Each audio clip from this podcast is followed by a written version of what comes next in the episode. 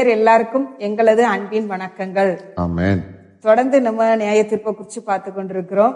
அதுல கடைசியா நீங்க பார்த்திருப்பீங்க ஒவ்வொருவரும் கணக்கு ஒப்புவிக்க வேண்டும் அப்படின்னு சொல்லி. அடுத்து எப்படி நம்ம கணக்காண்டுகிட்ட ஒப்புவிக்க வேண்டும் என்று சொல்லி இன்றைக்கு நம்ம பார்க்க போகிறோம். வாங்க செய்திக்கு நேராக உங்களை அன்போடு அழைக்கிறோம். வாங்க வாங்க வாங்க வாங்க வாங்க. எல்லாரும் வாங்க சின்ன பிள்ளைங்க பெரியவங்க. குட்டி பிள்ளைகள் பெரியவங்க தாத்தா பாட்டிமார். எல்லாருக்கும். எல்லாரையும் அன்போடு கூட அழைக்கிறோம். கர்த்தர் நியாய தீர்ப்பு கொடுக்கும் நேரம் வந்து விட்டது அதனால நம்ம திட்டமா பார்த்துட்டோம் நியாய தீர்ப்பு இருக்கு என்று.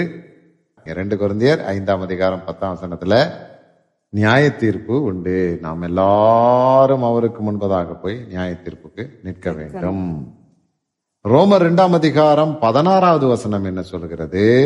தேவன் நம்முடைய அந்தரங்கங்களையும் நியாயம் தீர்ப்பார் உள்ள யாருக்கும் தெரியாத இடம் கூட ஆண்டவர் நியாயம் தீர்ப்பார் அப்போ இதுக்கு முந்தின பதிவு நீங்க பார்க்கல அப்படின்னா தயவு செய்து நீங்க பார்க்கணும் இல்லைன்னா லேசா ஒரு நிமிஷம் நம்ம அதை பார்த்துருவோம். நியாய தீர்ப்புல சகோதரி ஒரு கேள்வி கேட்டாங்க என்ன கேள்வி கேட்பாங்க அப்படின்னு ஒரு கேள்வி கேட்டேன். என்னத்தான் சொல்லுவாங்க? அவர் நல்ல தகப்பன் நல்ல வாத்தியார் நல்ல போதகர் நல்லவர் அவர். மொத்தத்திலே ஏசப்பா ரொம்ப நல்லவர். கையெடுத்து கும்பிடுறேன் அவரை. அப்ப அவரை வந்து அவர் நல்லவர்னால சொல்லிட்டாரு. நியாய தீர்ப்புனால என்னென்ன சம்பவிக்கும் இப்படி இப்படி நடக்கும் இப்படி இப்படி நடக்கும் ஆயத்தமா இருங்க ரெடியா இருக்கு நமக்கு சொல்லிட்டார். ஆமென்.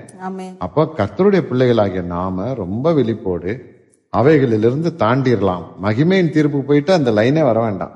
இது நம்ம சொல்றது வந்து நியாய தீர்ப்புக்கு உட்படுகிறவர்களுக்கு தயவு செய்து நீங்க வந்து கவனமா இருக்கணும். அப்ப என்னென்ன கேள்வி கேட்பார்கள் என்றால் கணக்கு ஒப்புவிக்க வேண்டும். நீ முதல்ல சொல்லிட்ட இன்ட்ரடக்ஷன்ல சொல்லிட்ட கணக்கு ஒப்புவிக்கணும். அது பரலோக ராஜ்யம் கணக்கு கேட்கிறதுக்கு ஒப்பாய் இருக்கிறது என்று மத்தேயுல நம்ம வாசிக்கிறோம். இல்லையா? அப்ப என்ன கணக்கு கேட்பாங்க? மத்தேயு பன்னிரெண்டு முப்பத்தி ஆறு என்ன சொல்லுகிறது? மனுஷன் பேசும் ஒவ்வொரு வீணான வார்த்தைகள் எல்லா வீணான அல்லது ஒவ்வொரு வீணான வார்த்தை. அப்ப நல்ல வார்த்தை பேசக்கூடாதா பிரதர்? வீட்டுக்குள்ள பேசி சிரிச்சு சந்தோஷமா இருக்கக்கூடாதா? தாராளம் இருக்கலாம். இல்லையா? அப்போ பவுல் சொல்றார் சந்தோஷமா இருங்கள் சந்தோஷமா இருங்கள் என்று மறுபடியும் சொல்லுகிறேன். ஏசுவாமியே சொல்லிட்டார் சந்தோஷமா இருங்க கலங்காதீங்க சமாதானம் உங்களுக்கு அப்படின்னு சொல்லி ஏசுவாமி சொல்லியிருக்கிறார். அப்ப ஏசுவாமி வேதத்தை நீ வாசிச்சாலே நிறைய இடங்கள்ல அவர் சந்தோஷமா இருந்ததையும் மனிதர்களோடு நல்லா சம்பாஷணை பண்ணிக்கிட்டு சந்தோஷமா இருந்ததெல்லாம் நம்ம பார்க்கிறோம். அப்போ வீண் வார்த்தைகள் என்றால் என்ன? அப்படின்னா தேவையில்லாத வார்த்தைகள். ஊழியர்களை குறித்து நீங்க தேவையில்லாம பேசுற வார்த்தைகள். கணவனை குறித்து மூணாவது நபரிடத்துல போய் சொல்லிட்டேன்னா அது வீண் வார்த்தை. மனைவியை குறித்து உன் பிள்ளைகள் இடத்துலயாவது வே- மூணாவது இடத்துல போய் என் மனைவி இப்படி அப்படின்னு குறை சொல்லிட்டேன்னா அது வீண் வார்த்தை. அடுத்து உனக்கு பணம் இல்லை எது இல்லை அது இல்லை என்பதற்காக நீ ஏதாவது நான் ஏன் பிறந்தேன்? இதெல்லாம் வீண் வார்த்தை. என் பிள்ளைகள் எல்லாம் இந்த பிள்ளையெல்லாம் ஏன் தான் பெத்தனோ சனியனை பெத்துட்டேன் அப்படிம்பாங்க சில பேர். அப்போ உன் உன் சகோதரனை மூடனே என்று சொல்லுகிறவன் எரி நரகத்துக்கு பாத்திரமாக இருக்கிறான். இல்லையா? ஆகவே இந்த மாதிரி வார்த்தைகள் எல்லாம் வீண் வார்த்தைகள் அவிசுவாசமான வார்த்தைகள் மற்றவர்களை காயப்படுத்துகிற வார்த்தைகள் மாம்சமா பேசுறேன் பாரு இது இப்படி இருக்கணும் அது இப்படி இருக்கணும் நான் சொல்றதுதான் நடக்கணும். மற்ற யார் சொன்னாலும் இல்லை நான் சொன்னதான் நடக்கணும் அப்படின்னு வர்றதெல்லாம் வீண் அது வந்து உண்மையிலே தவறாக இருக்கலாம். இல்லைன்னா சரி இதுகிட்ட போய் என்னத்தை போய் நம்ம அப்படின்னு மா- ஒரு ஒரு அமைதியாக போகலாம். இருந்தாலும் இவைகள் எல்லாம் என்ன செய்யணும்னா நம்மளை தவறான ஒரு பாதத்தில் போய்க்கொண்டே விட்டுரும். அதனால கர்த்தருடைய ஊழியர் செய்கிறவர்கள் தன் இஷ்டப்படி செய்யக்கூடாது. தப்புறதுக்கு என்ன வழி? மனைவி சொல்றத கேட்கணும். கணவன் சொல்றத மனைவியும் கேட்கணும். இல்லையா? பிள்ளைகள் சொல்றதையும் நம்ம உள்வாங்கிக்கிறணும் நம்ம சொல்றதையும் பிள்ளைகள் கேட்கணும். எல்லாம் உட்காந்து பயத்தோடு ஆராய்ந்துன்னு ஒரு நல்ல முடிவு எடுக்கணும். இதை விட்டுட்டு நான் சொல்றதான் நான் சொல்றபடி தான் கேட்கணும் அப்படின்னு ஒரு தகப்பனோ தாயோ தாத்தாவோ பாட்டியோ அல்லது பிள்ளைகள் பிள்ளைகள் கூட வந்துடுறாங்களே இப்போ. சின்ன வயசுல நான் சொல்றதான் கேட்கணும் அப்படின்னு சொல்லி ஒரு வீட்டில் பார்த்தீங்கன்னா ஒரு தம்பி சின்ன பையன் அவன் சில சில தரிசனங்களை சொல்லுவானா கடவுள் பேசினார்னு சொல்லுவானா இருக்கலாம் இல்லாமலும் இருக்கலாம். அவன் வந்து வீட்டுக்காரங்களை கையில் போடுறதுக்கும் இப்படி நிறைய சொல்லி படித்து வச்சுக்கிறாங்க பிள்ளைகள். நிறைய இடத்துல நான் பார்த்துருக்குறேன் எப்படின்னா அப்பா அம்மாவை பயங்காட்டுறதுக்காகவே நான் இன்னைக்கு இயேசுவை பார்த்தேன் அப்படின்னு சொல்லி சொன்னால் அந்த வீட்டில் அவனுக்கு நல்ல சாப்பாடு நல்ல மரியாதை. இவன் அடியும் கிடையாது. அவன் இப்போ சொல்கிற பொய்யெல்லாம் ஏ சும்மா இருங்க. அவன் வந்து பரிசுத்தவான் அப்படின்னு அம்மா வந்து சப்போர்ட் பண்ணுவாங்களா? இதுக்காகவே இந்த பிள்ளைகள் பொய்க்கு ஒரு தரிசனத்தை சொல்லி அப்படி. நான் ரெண்டு மூணு பிள்ளைகள்கிட்ட ஜாம் பண்ணும்போது சில சின்ன குழந்தைகள் கீழே விழுந்ததை பார்த்தேன். அப்போ நான் எழுப்பின பிறகு கேட்டேன் என்ன பார்த்தேன் அந்த பிள்ளைகள் என்ன சொல்லிட்டாங்க நான் தேவதூதனை பார்த்தேன் ரெக்கையை பார்த்தேன். எனக்கு சந்தேகம் ஆயிடுச்சு அப்போ இது உண்மையிலே பார்த்தாங்களா? இல்லை நான் உண்மையிலே பார்த்துருக்கலாம். இல்லைன்னு சொல்ல முடியாது. இல்லைன்னா நம்மளை ஏதாவது இது பண்ணுறதுக்காக தன்னை ஒரு பெரிய ஆளாக காட்டுறதுக்கு பார்த்தாங்களா? அப்படின்ட்டு. பிறகு மூணு பேரையும் தனித்தனியாக விட்டு நான் கேட்டேன். நீ என்ன பார்த்த? தேவதூதனை பார்த்த. தேவதூதன் எப்படி இருந்தார்? அவர் இப்படி இருந்தார் அப்படி இருந்தாருன்னு எல்லாம் ஒரு மாதிரி இழுத்தாங்க. அப்புறம் நீ என்ன பார்த்த? நான் ஒரு பெரிய பட்டயம் பார்த்தேன்னா இங்கேருந்து அங்கே வரைக்கும் போச்சு. இப்படி இந்த மூணு பேரும் கிட்டத்தட்ட ஒரு மாதிரி சொல்லிக்கிட்டு இருந்தாங்களா? அப்போ நான் திரும்ப ஒரு தடவை பார்க்கும்போது தற்செயலா நான் வந்து ஒரு டிவி தொலைக்காட்சி நிகழ்ச்சியில் ஒரு சின்ன பிள்ளை இதையே சாட்சி சொல்லியிருக்கேன் சொல்கிறான் தேவதூதன் இருந்துச்சு. அந்த தேவதூதன் வித்தியாசமாக இருந்துச்சு. அது ரெக்கை வந்து இப்படி போயிருந்துச்சு. இதே தான் இந்த பையனும் சொல்கிறான் அப்போ அவனும் சொல்கிறான் "க- கடவுள் வந்தார் எனக்கு ஒரு நீல பட்டயம் கொடுத்தாருன்னு அவன் சொன்னதை இவன் கேட்டுக்கிட்டு இருந்திருக்கான். இதை பார்த்துட்டு இவனும் அதே சொல்கிறான் அது அப்பா பார்த்தாச்சுன்னா அந்த அவங்க சொன்னதை சொன்னால் அவங்களுக்கு கைத்தட்டு எல்லாம் விழுதுல அதே மாதிரி எனக்கும் வரணும்னு நினச்சி. கீழே விழுந்தது உண்மையாக பொய்யானா கீழே விழுந்தாங்க. நான் அவர்களை எழுப்பி சின்ன பிள்ளையெல்லாம் த சும்மா சாதாரண விழ மாட்டாங்க. விழுந்த எழுப்பி கேட்ட உடனே இவங்க டக்குன்னு அதைத்தான் ஞாபகம் வந்து சொல்கிறாங்க அப்போது அந்த மாய்மாலம் உள்ள மறைந்திருக்கிறது. அது சில நேரத்தில் நம்ம இனம் கண்டுபிடிக்கணும். அப்போது ஒருத்தர் அப்படி சொன்ன உடனே வீட்டில் என்ன ஆகும்னா அவங்களுக்கு மரியாதை கூடிரும். இப்போ எங்கள் எனக்கு தெரிஞ்ச ஒருத்தவங்க சொன்னாங்க. அவர் வந்து கைப்பிடிச்சு ஜெபிக்க சொல்லுவாங்களாம் அவனை வந்து வீட்டில் சின்ன இதில். அவன் சட்டன்னா சட்டை காலு கீழே இருக்காது அப்போ நான் சொன்னேன் எப்படி வீட்டில் பையன் எப்படி? ஐயோ மற்ற நேரம்லாம் சேட்டை ஆனால் ஜாமன்னா கரெக்டாக பேசுவான். எனக்கு சில வார்த்தையெல்லாம் சொல்லுவான் அது பைபிள் வார்த்தை எங்களுக்கே தெரியாது. அப்போது கத்தர் பயன்படுத்தலாம் எனக்கு தெரியாது ஆனால் ஆண்டவர் கொடுத்த வாக்குத்தை தான். தான் ஆனால் நீங்கள் அடிக்கிறதுல குறை வச்சிடக்கூடாது. இல்லை நான் அடிக்கிறதே இல்லையே நாங்கள் வந்து ரொம்ப மரியாதையாக எங்களுக்காக ஜெபியா அப்படின்னு தான் சொல்லுவோம். அதுதான் அவனுக்கு கொம்பு மாதிரி ஏறிச்சு அதுக்கு பிறகு நம்மகிட்டே கம்பு கேட்டாங்க. இப்போ வளைச்சு பிடிச்சி நிற்கிறாங்க அடி. ஏன் அடி சும்மாவா அடிக்கிறாங்க? இல்லை அவன் வந்து தரிசனம் சொன்னாலும் சரியா? அவனை வளர்த்து எடுக்கணும். இல்லைன்னா அது ரொம்ப போயிடும் இல்லையா? கர்த்தருக்கு ஸ்தோத்திரம். அப்போ இப்ப நம்ம நியாய தீர்ப்புல வீணான காரியங்கள் பிள்ளைகளை வந்து வீணாக்கிறாதீங்க. பிள்ளைகளை வேஸ்ட் பண்ணிடுறாங்க நல்ல நல்ல பிள்ளைகளை. அப்போ வீணான வார்த்தைகள் வந்து கணக்கு ஒப்பிக்கணும். ரெண்டாவது என்ன நம்ம பார்த்தோம் என்றால் எதை குறித்து கணக்கு கேட்பார்? ரோமர் பதினாலு பன்னிரெண்டுல தன்னை குறித்து தன்னை குறித்து கணக்கு கேட்பார். நீ யார்ரா அதான் ஒருத்தர் ஒருத்தரை பார்த்து ஆண்டவர் சொன்னார்ல மற்ற ஏழு இருபத்தி மூணு இருபத்தி நாலில் இப்போதான் நான் யோசிக்கிறேன். இவர் வந்து அந்த புக்கில் இல்லாத ஒரு ஆள். இவங்க அம்மாவே வேற பக்கம் கல்யாணம் ஆகி அப்பா வேற பக்கம் கல்யாணம் ஆகி லிஸ்ட்டில் வரல. கடவுள் சொன்ன நீ யாருன்னு தெரியலையா? என் புக்கில் இருந்தால் தான் கடவுள் தெரியுமே. இது புக்கில் இல்லாமல் இந்த ஆள் சொல்லிட்டுக்கிட்டு வந்திருக்கான் எங்கேயோ. அவன் இஷ்டப்படி அவங்க அம்மா இல்லைன்னா அவங்க இஷ்டப்படி அவங்க அப்பா யாரையோ திருமணம் பண்ணி எப்படியோ சுற்றி வளைச்சி இவர் வந்து ஒரு தன்னால் ஒரு ஊழியம் செஞ்சு கடவுள் நாமத்தை சொல்லி எப்படியோ முண்டி அடிச்சு பரலோகத்துக்கு வந்து நின்னா கடவுள் சொல்லிட்டாரு நீ யாருன்னே தெரியாது. என்ன காரணம்? அந்த புக்கு அப்ப மக்கள் யோசிப்பாங்க எந்த புக்கு புதுசா ஒரு புக்கு சொல்றாங்களே பைபிளை தவிர அப்படின்னா அது ஒரே ஒரு வசனம் வாசித்துரு. நூத்தி முப்பத்தி ஒன்பதாவது சங்கீதம் பதினாறாவது வசனம். குறிச்சுக்கிறங்க எடுங்க. தன்னை குறித்து கணக்கு கேட்கிறதுல இந்த இதை வச்சுதான் கணக்கு கேட்பாங்க. நூத்தி முப்பத்தி ஒன்பதாவது சங்கீதம் பதினாறாவது வசனம்.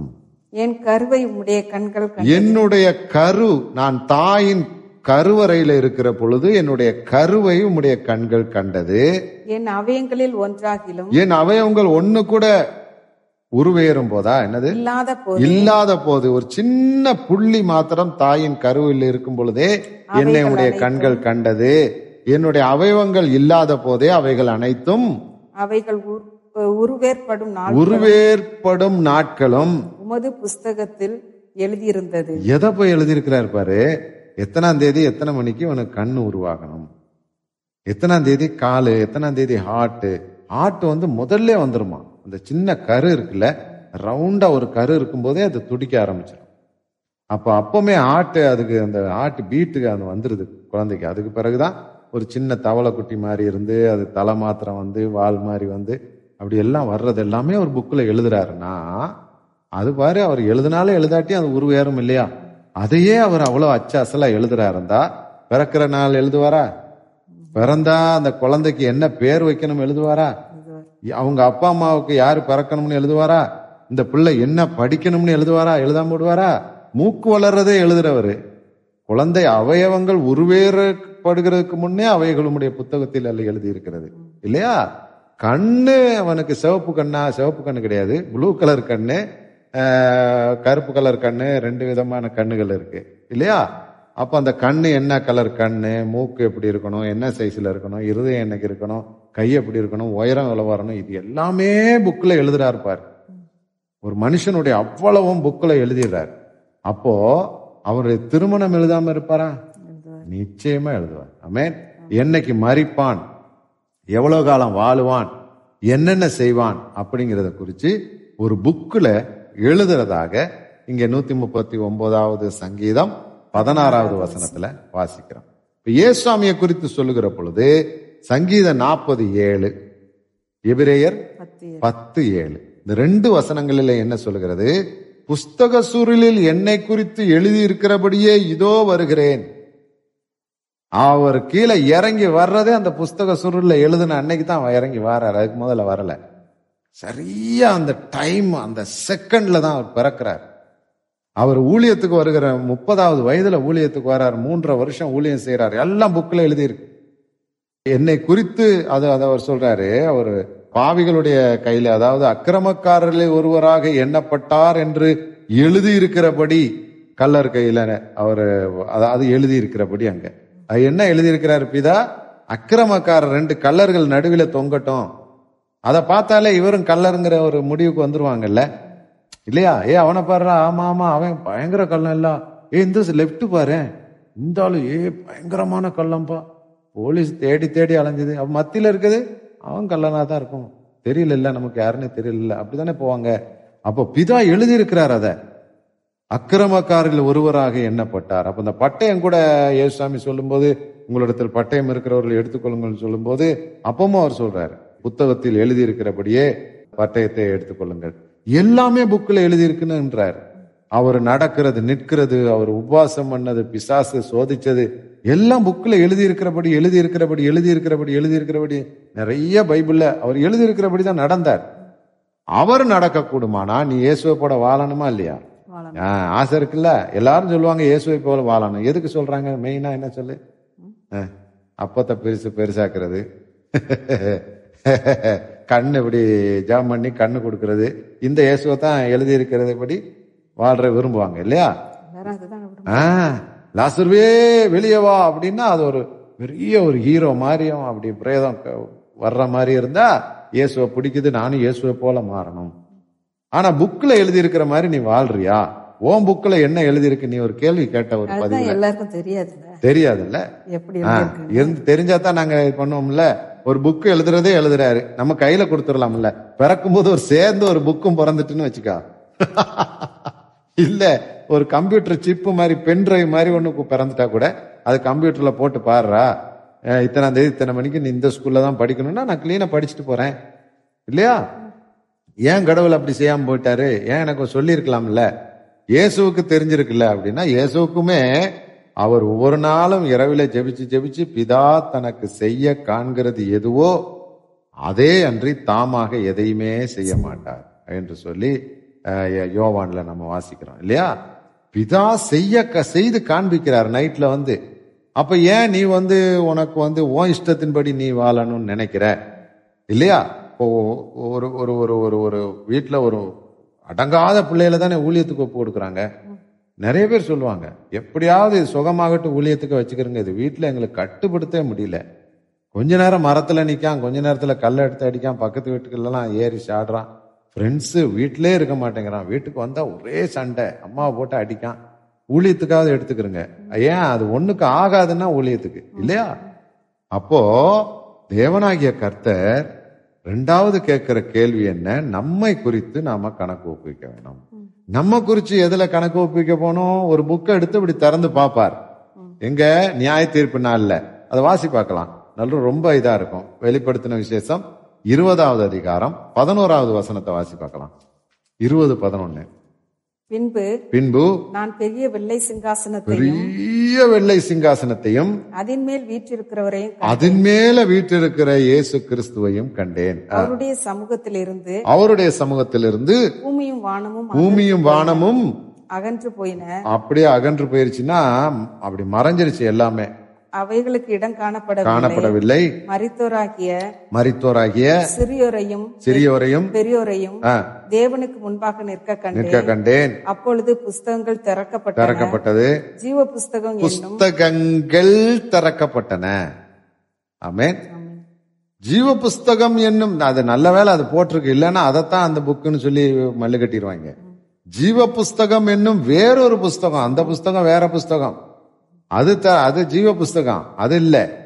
புஸ்தகங்கள் திறக்கப்பட்டன. அந்த புஸ்தகங்களில் எழுதி இருக்கிறபடியே புஸ்தகங்கள் எழுதப்பட்டவைகளின் படியே ம். மரித்தோர் தங்கள் தங்கள் கிரியைகளுக்கு தக்கதாக நியாய தீர்ப்படைந்தார்கள். புக்க திறந்துடுறாருங்க பால்ராஜ் மோசஸ் நம்ம கடவுள் புண்ணியத்துல நியாயத்திற்கு உட்படக்கூடாது. அப்படி உட்பட்டுட்டால் உதாரணத்துக்கு சொல்றேன். உட்பட்டுட்டேன் என்றால் புக்கு திறந்துருவாங்க. புக்கு திறந்த உடனே ரைட்டு பிறக்கிறது வளர்றது அஞ்சு வயசு வரைக்கும் விவரம் தெரியிற வரைக்கும் விட்டுட்டு நீ ஏன் பதிமூணு வயசுல ஞானஸ்நானம் எடுத்திருக்கணும்? நீ ஏன் இருபத்தேழு வயசுல ஞானஸ்நானம் எடுத்த? பதிமூணு வயசுல இங்க ஞானஸ்நானம் எழுதும் எடுக்கும்படி அங்க சொல்லியிருந்தது. உனக்கு போதகர் அழைப்பு கொடுத்தார். உன்னுடைய சபையில வந்து ஆல்ட்ர கால் கொடுத்தார்கள். நான் உன்னோடு கூட இருந்து பேசினேன். நீ முன்னுக்கு வரணும் முன்னுக்கு போகணும் முன்னுக்கு போகணும்னு உனக்குள்ள இருந்து நான் பேசினேன். நீ வெக்கப்பட்டு இப்படியே திரும்பி பார்த்துட்டு ஏன் உட்கார்ந்தா? இதெல்லாம் இருக்கும். ஒரு பிரசங்கியார் ஒரு கன்வென்ஷன் கூட்டத்துக்கு வந்தாருன்னா கடவுளை அனுப்பி அவரை பேச வச்சு அந்த சபையில வர்றதெல்லாம் இருக்கும்.